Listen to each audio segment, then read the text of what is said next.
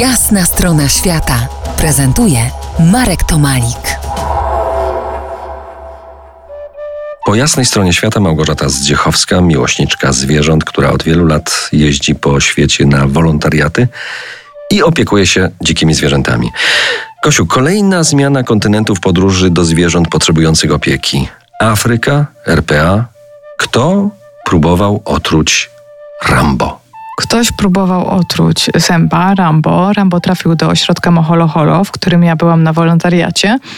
I pewnego razu poproszono mnie, żebym się nim zajęła, bo nie chciał jeść. Ja w ogóle nie wiedziałam, że on jest dziki. Początkowo myślałam, że to sęp z ośrodka.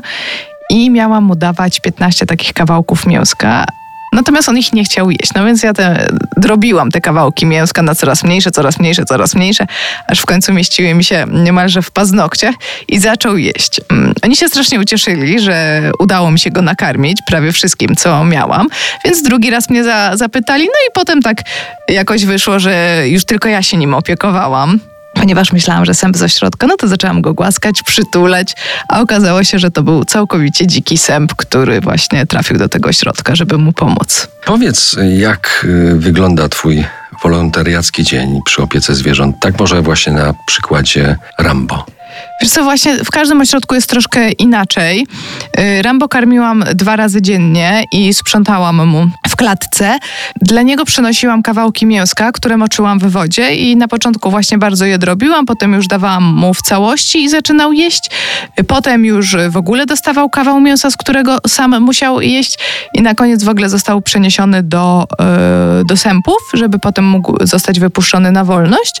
Natomiast yy, mój dzień na ogół polega na tym, że ja sprzątam klatki, miski myję z piciem, wymieniam wodę, potem przygotowuję jedzenie, karmię zwierzęta. Jeżeli to są maluszki, maluszki, no to jeszcze stymulujemy je do załatwiania się.